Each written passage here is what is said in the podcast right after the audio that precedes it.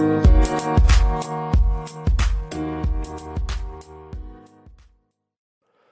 is up, guys, and welcome to another edition of the Market Marauder Show. Be the market one trade at a time. Hope everybody's having a great week out there.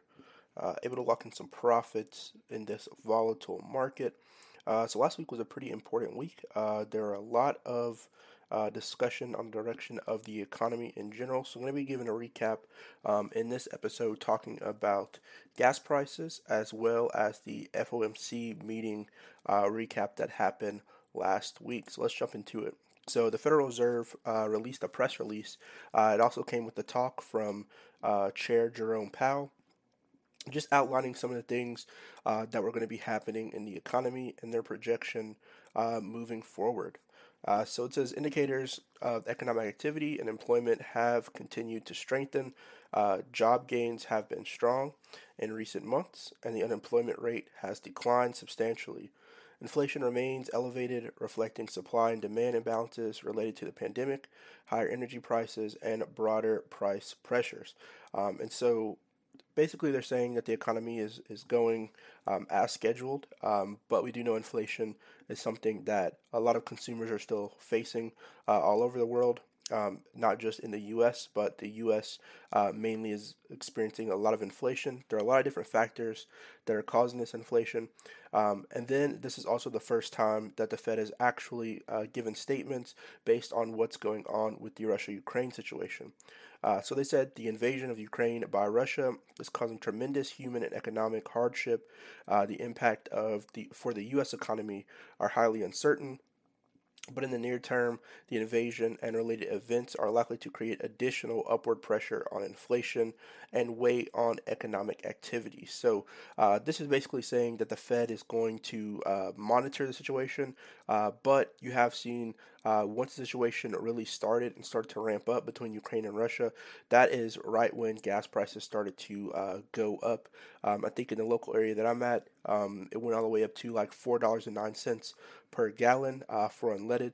Uh, now, if you do diesel or if you're doing um, you know premium gas, it may be a lot higher.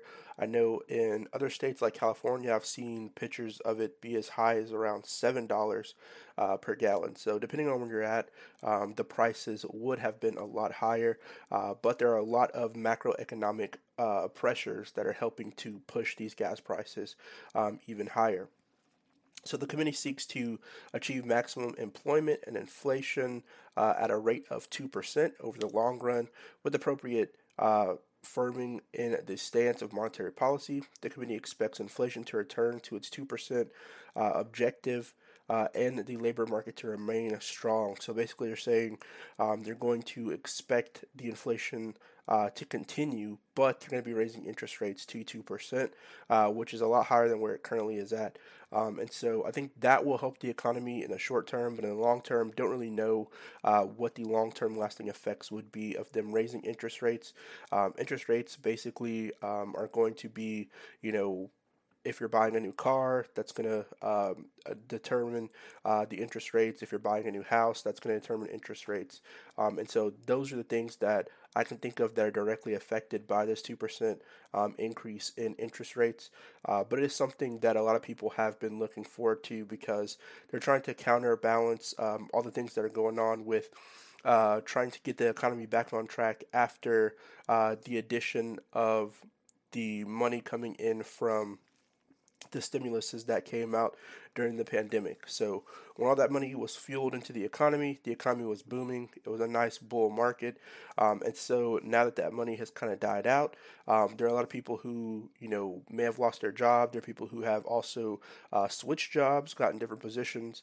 Uh, but overall, there have been a lot of changes that have gone on. The economy has gone through a lot of different fluctuations in that time as well. We also have this Ukraine-Russian uh, situation that's going on uh, overseas. That is something to also put into consideration.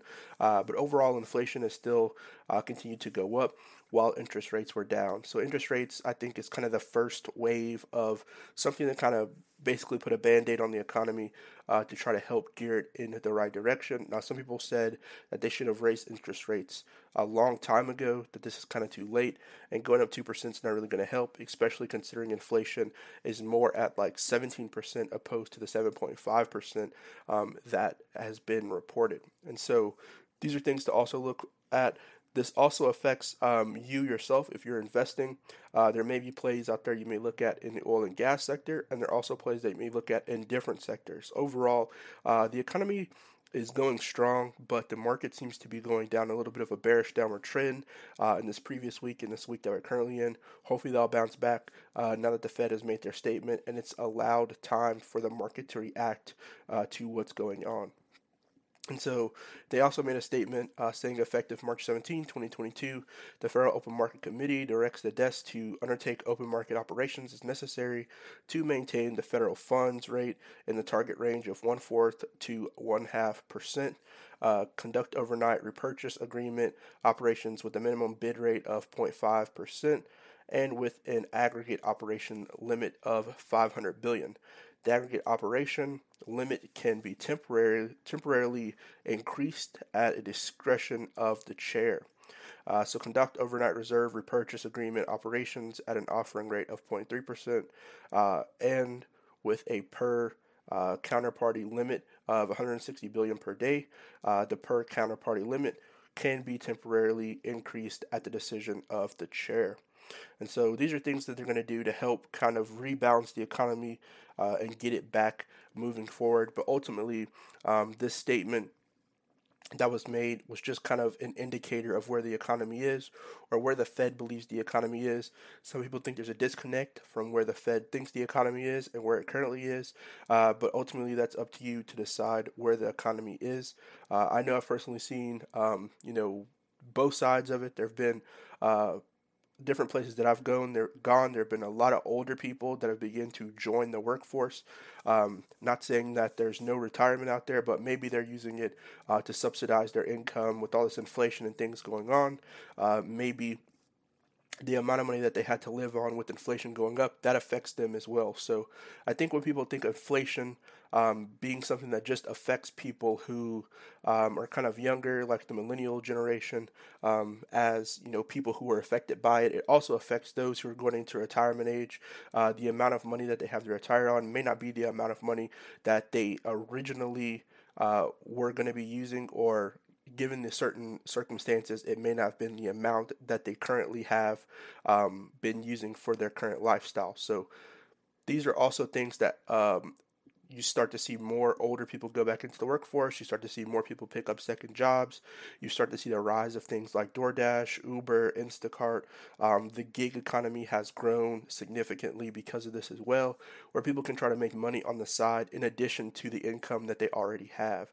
I think this is going to be a trend that's going to continue to grow uh, in 2022 and still going into 2023 um, as the Fed tries to really balance some of the books to get the economy back on track.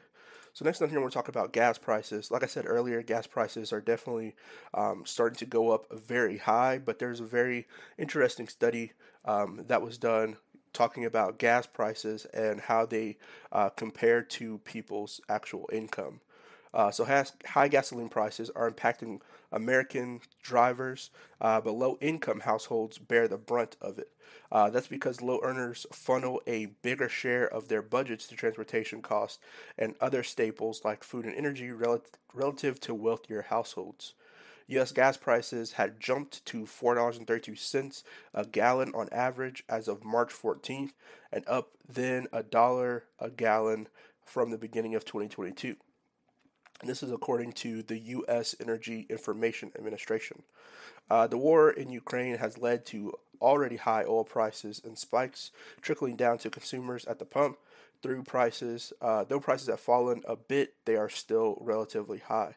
Uh, so, federal data from the U.S. Bureau of Labor Statistics bear out a pattern in 2019, Americans spent 3.3% of their budgets, almost $2,100, uh, on gasoline, motor oil, uh, or other fuels on average. Uh, gasoline accounts for more than 90% of this category, uh, but those with 30,000 to $40,000 of annual pre-tax income spent a larger portion, 4.1% of their budget at the pump on average, which is about 1,700 total. Gasoline spending uh, as a share of annual expenses skews downward as income grows, and this is according to the data. So, on average, uh, like I said earlier, 3.3% of people's income is spent on gas, so it's about $2,094 on average but it definitely is not, uh, you know, equal uh, pay. So if you make on average between thirty thousand to thirty nine thousand, you spent about one thousand six hundred ninety nine dollars on gas, which is about four point one percent of your annual um, income. And so that's a lot of money uh, to spend just on gasoline. But if you go down, the numbers actually go less. So if you make about 150,000 to one hundred ninety nine thousand uh, dollars a year uh, 31 uh, or $3,181 is about how much you spent on average uh, per year for gas, which is only about 2.9% of your income. And if you have a net worth of 200,000 or more, then you spend about $3,283, which is only about 2% of your income. So even the numbers go up as far as the amount of gas is concerned and how much you spend, the percentage according to the amount of money that you have or your income goes down. So the reason that this statistic to me is very alarming is because 75% of Americans make between uh, $35,000 a year to $45,000 a year. So that's something to look at because those are the two highest categories. So the people who make the average income spend the most amount of money on gas, which is the 4.1% uh, and the 3.9%. And so that's definitely alarming. Um, you know, considering people go to work, people need to go to work. They, um, you know, have their cars. Majority of the people that I've seen who have those incomes that are between thirty-five thousand dollars to forty-five thousand dollars a year do not have electric vehicles uh, that they drive around, uh, but they have vehicles that take gasoline. So I think this statistic is still relevant. Um, you know, going on. Um, in today's economy. So I thought that was something interesting to look at, just the data on how gas prices affect, um, you know, average everyday workers um, in the workforce. Because, like I said again, even if your commute is not across town or you're not traveling far to work, there's still a large portion of your income, 4.1%, that is going towards gas annually, or 3.9% that's going towards uh, gas annually, which is a large amount, um, especially considering with gas prices going up. I think this number is going to go up as far as the ratio is concerned. So now it's at 4.1%, but if gas prices continue to go up, it may be more like 4.5% or even 5% of your annual income, which is a large portion in total because this is the pre uh, taxed amount income. So this is before taxes come out, how much you'll be spending on gasoline alone, regardless of your bills that you currently have. Um, and so think it's a very interesting t- statistic to look at. Um, just kind of puts things into perspective. Uh, but, you know, there are a lot of people out there that want to get into investing, uh, but looking at the numbers, that's something to also consider as well. What percentage is going towards uh, your groceries? What percent is going towards gasoline? What percent is going towards, um, you know, wants? Uh, what percent is going towards, um, you know, the needs, the necessities like rent, mortgage, uh, you know, healthcare, children uh, things of that nature, and then just write all those numbers down and then see what you'll have left to invest.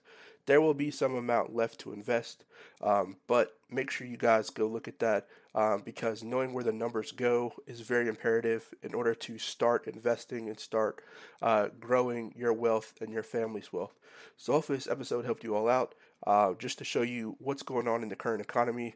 Uh, there will be another FOC meeting uh, that's going to be coming up. Uh, this one that was currently had was the March 15th through 16th one. Uh, the other one that's going to be had uh, is going to be June 15th, June 14th through 15th, and that one they're going to make an actual statement. There's also going to be another FOMC meeting that's going to be May 3rd through 4th, but there's not going to be a public press conference for it.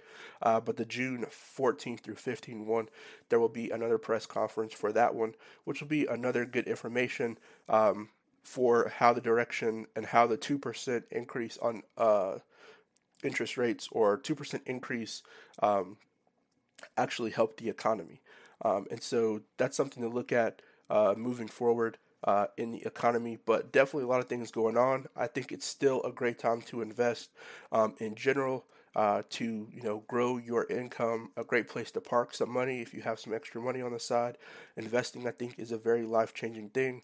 Whether you're doing crypto or you're doing stocks, I think learning about investing in general can definitely help uh, your family's financial future. So good luck to everybody trading, and I'll see you guys on the next one. Peace.